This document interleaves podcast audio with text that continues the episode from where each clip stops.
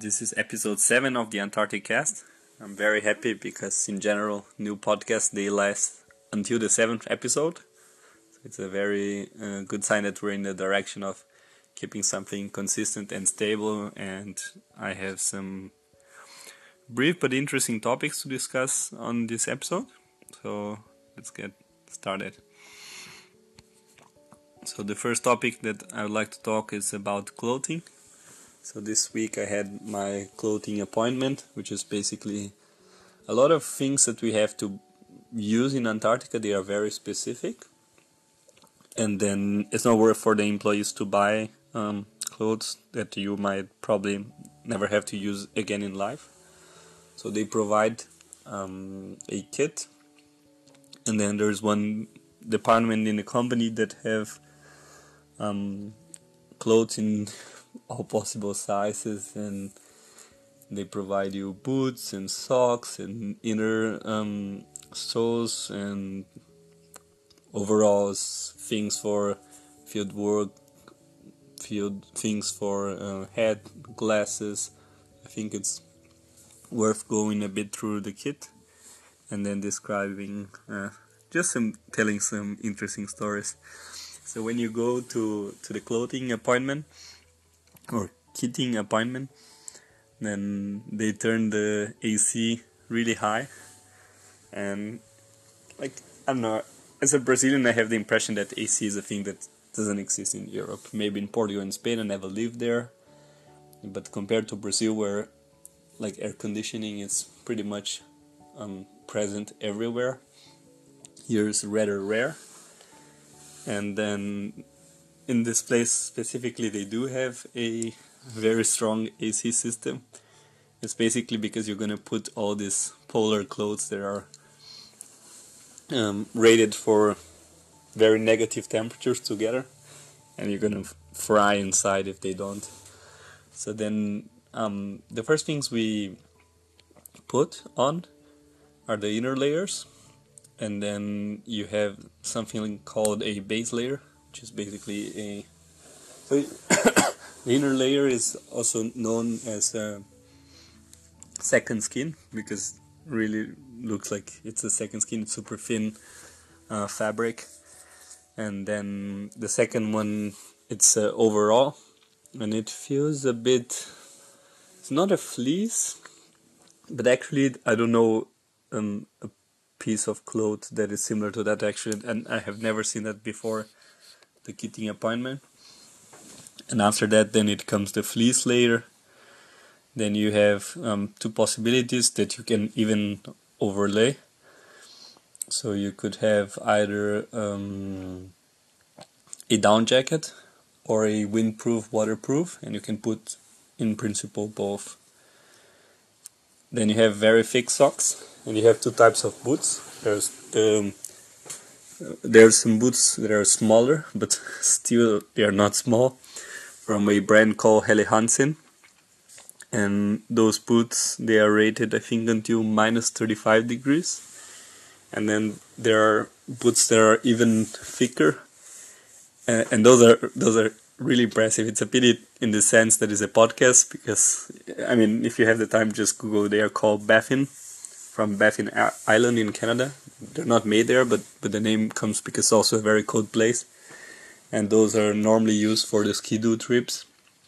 They're absolutely massive, and different than most of the um, types of shoes or boots I ever uh, worn. They have a different system of like keeping tight around your foot. It feels like it's a jelly, so you put your foot inside and it feels it all sides of the boot kind of compress against your foot and the there are some laces but they're not that important. And those are rated for minus 100 degrees celsius temperature which was a temperature that never occurred historically on earth. So in principle if you have the baffins on your risk of um, frostbite it's very um, small. But the thing is you also lose a, a lot of mobility. You wouldn't walk a long distance in in Baffins, you would in the Helly Hansen. And often um, when I ask, okay, but for which temperature should I use this combination of clothes that I have now and, and now and now? And the guy was always saying, well, if you have to put all of those on, maybe you should be asking if you have to be on the field under those weather conditions. And it's really nice that first that they provide the kids, second that I for sure would not know. I would not even know what I don't know about the pieces of the kit that I have to bring. And they also have um, very specialized um, goggles and sunglasses that are especially powerful for reflected um, light in the glacier. And also Antarctica is just below the ozone hole which we're gonna discuss in the part 2 of this episode. So a, a lot of sun protection is quite important there. Um, you have whiteouts when when there's fog and there's a lot of light being reflected everywhere in the in the fog in in, in the ice and and the kids um, they contemplate all possibilities. And and they have experience right? This company is doing that for more than 50 years and then uh, sending hundreds of people per year. So they actually know very well um, what you need a lot better than you. And they send a bit of too too many things. And then it's your job to decide and understand a bit also the metabolism of your body and try to see which kind of things do I actually need to to carry or use at any point also gloves we have I think three types of gloves there are some that are very thin and they are used for uh, fiddly work, so something very specialized. There are some that are um, more grippy, but also, oh, sorry, less grippy, but also a bit thicker. And then there's a third pair that is if you're gonna work with something that might um, get dirty, so trash or oil or anything that um, they are better for this kind of like dirt works. As well as our um, outdoor clothing we have also one uh, like uh, overall in case of dirt work so to say. And um, so yeah i mean it, it's a lot of um, thinking to to know everything that you should have in a kit how you're going to combine and how you're going which kind of work um, needs which kind of clothing. It's something that I'm yet to learn. A lot of the work that I will be doing, as I mentioned in the previous episode, is digging, and you get quite warm when you're active, and you get less warm when you're not doing a lot of uh, activity. So this also influences a lot, um, both on your clothing and if your socks are gonna be wet or so. Yeah, experience will tell. So this was about clothing, and the other part that I want to touch in this episode is weather. So this week we had uh, some talks about meteor meteor meteorology. I'm terrible pronouncing this word. Let's um, from now on say met, so have a easier time in the rest of the episode. So the reason we get this kind of data, it's well, they're important for many types of analysis, but among other uh, things, to know about safety and health for the people working in the station, for flights, it's something called METAR, because there are flights um, departing for field um, missions and also flights not necessarily connected to what we are doing, but from other scientific stations that might need the weather forecast for this region when flying through. So, so there are those um, meteorological observations and also something called SYNOP, which is similar to the METAR but a bit more detailed. And this is really to keep track of weather in the region.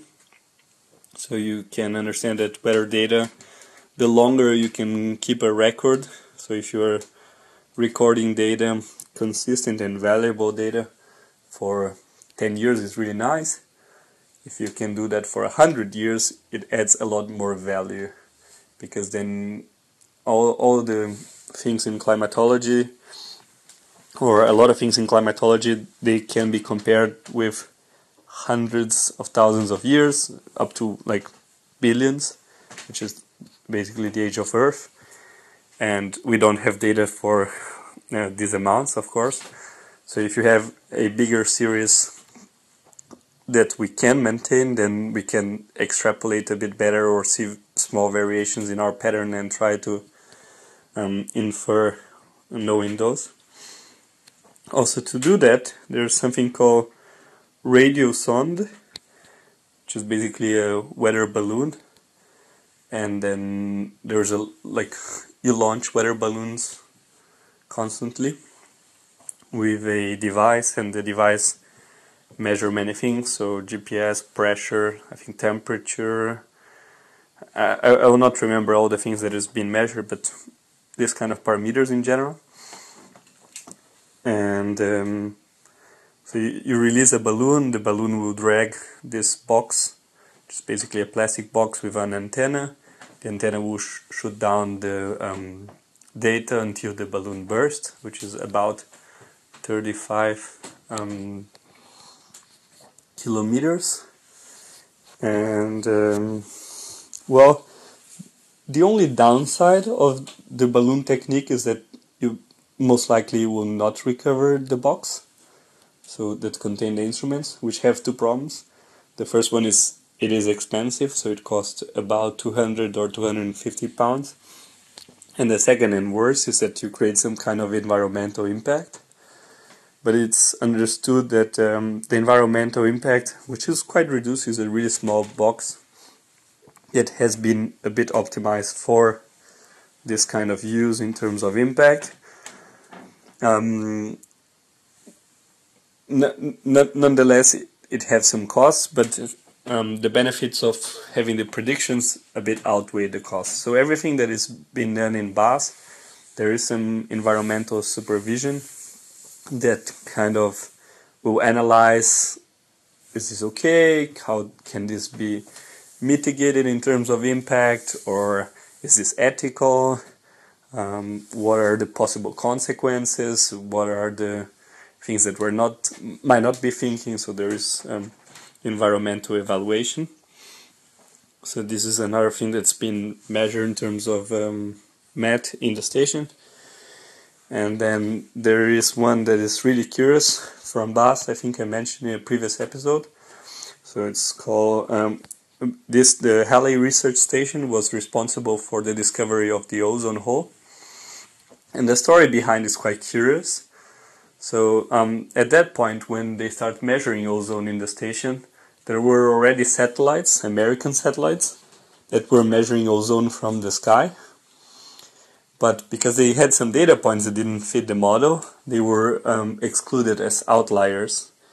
And when the scientists um, in, in BAS they made the measurements, they didn't consider those points as outliers. They just let it there and said, well, let's try to understand because maybe those points are relevant.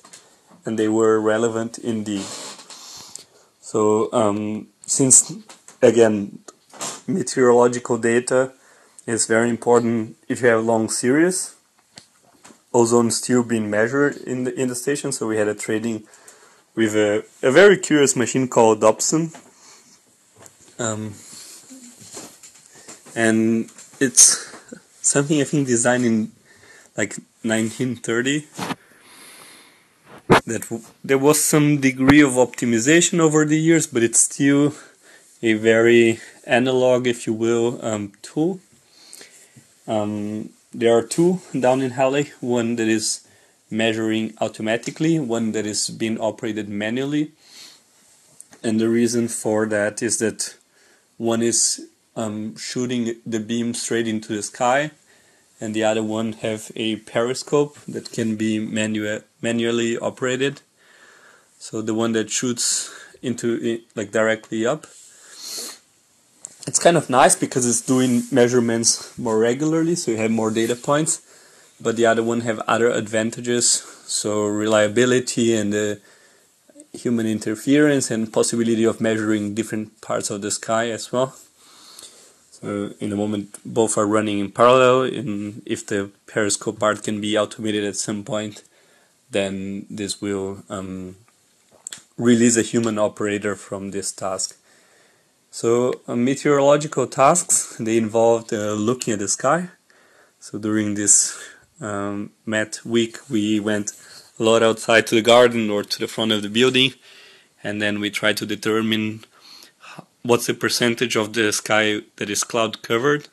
So there's a technique called oktas, which is basically dividing the sky in eight parts and trying to understand do we have four out of eight parts of the sky the, the sky covered or one seventh of the sky one eighth of the sky is, is covered and there are two curious rules so the first is let's say you have a perfectly blue sky except a neglect neglectable small cloud. Your sky wouldn't be zero it would be one because of this cloud.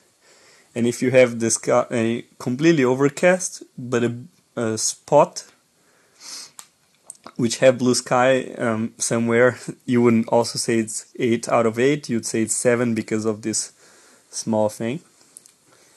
And then we also look at the cloud types try to determine for me it's something in the moment completely abstract but i think you get better over time it's determine types of clouds is okay if it's a cumulus, if it's stratus, if it's altostratus, or cumulus nimbus won't have in Antarctica, but it's in Cambridge, yes, or a cirrus. And uh, the altitude in this part, it's really complicated. It's a matter of experience. At some point, you, you understand. But I look and i'm like, I don't know if this cloud is at 10,000 feet, 20,000 feet, 10 meters from me. I, I, I really don't know. So it's it's another thing that it, it's part of the synop, and um, yeah, I, I think there is some some time to to learn that.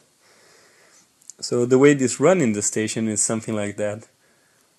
Um, there's kind of a calendar of when these observations have to be done especially the observations that involve flight, like so the METAR, the, the information which is relevant for the pilot. Whenever a flight is incoming or um, or outgoing somewhere, then then you have to be there in, in we don't have a, a tower in Halley, we have in Rothera, which is the other British station, but we send uh, via text or internet or telephone or radio um, a message to Rothera where the tower is and uh, the control tower will determine if the pilot can land or not based on this uh, weather inputs. So then we have to, I think, hourly give an update on that. And if the weather changed by a reasonable amount, so if it was blue sky and suddenly fog comes in, then you have to do a special observation. Um, and and the meteorological one, the one that's more like scientific data related, there are also some table.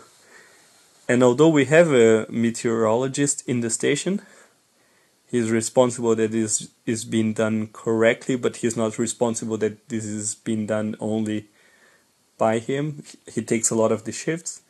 The shifts often go from 6 to 10, which means you have to wake up at 5 every day and stay up until 10 and this would be really unfair to a person and also completely illegal in terms of working hours so all the scientific team takes part in this endeavor and helps uh, with uh, doing these observations. So this is something that is really cool. Um, i've been involved with in some degree clouds and recognizing weather because of paragliding course. And I think this will be an amazing uh, opportunity now that it's mandatory um, to, to, to just sit and understand the weather. And this will be useful for mountaineering, for paragliding, for getting a, a raincoat, whatever, to dress better when you go outside. So I'm pretty excited with this part. And I'm also very excited with automation of this part because a lot of these things um, been done in a given manner, and, and this makes sense, and it have to be consistent. But I think a lot of those can be improved and automated, and after the season, I'll try to, to do my best to bring uh, suggestions on how to make this in a very consistent and reliable way. And just to put into perspective, when we go outside and try to determine um, the percentage of the sky that is cloud covered, and we're in five people, you have five different opinions. And they agree in some degree, but mostly people think differently and would give a, a different answer. So it would be nice to have a consistent method and um, yeah, a way to validate that with I know image recognition, machine learning, taking still photos and looking later. I, I don't know. It's it's hard to determine, but I think would be there's a lot of room uh, there for improvement, uh, and I'm really psyched about the postseason in this sense. Um, to to see and understand what I had in the season, and then just try to to improve upon. So I think that's it. Just doing the usual summary of the episode. Um, there's a lot of pieces of clothes you receive in your kit to go south. Not all of them have you seen in your day-to-day life. The things are rated to extreme weather, up to minus 100 degrees in some cases. But it might be an overkill for some types of jobs and weathers. So it's uh, important to feel and understand your kit and know what to use in every situation and just use the experience of other people in the station that uh, that dealt with that before. Uh, meteorological data is important for science, also for um, for flights and for the life in the station. And there is a technique and many instruments do that, like weather balloons and measuring ozone with this Dobson instrument. There's a lot of room for improvement, but it's for sure something that will be very helpful for personal life as well. So if you stayed until now, thank you so much for listening. Um, the trip is getting closer. I hope I can still bring interesting concept uh, content before I go. When I'm there, who knows how will be the possibility of doing uploads from there. I'm not not sure, but I hope I bring a lot of content back otherwise, and then put some episodes after the trip. So I'll put some relevant links in the description. Again, thanks a lot for listening and see you in the next one.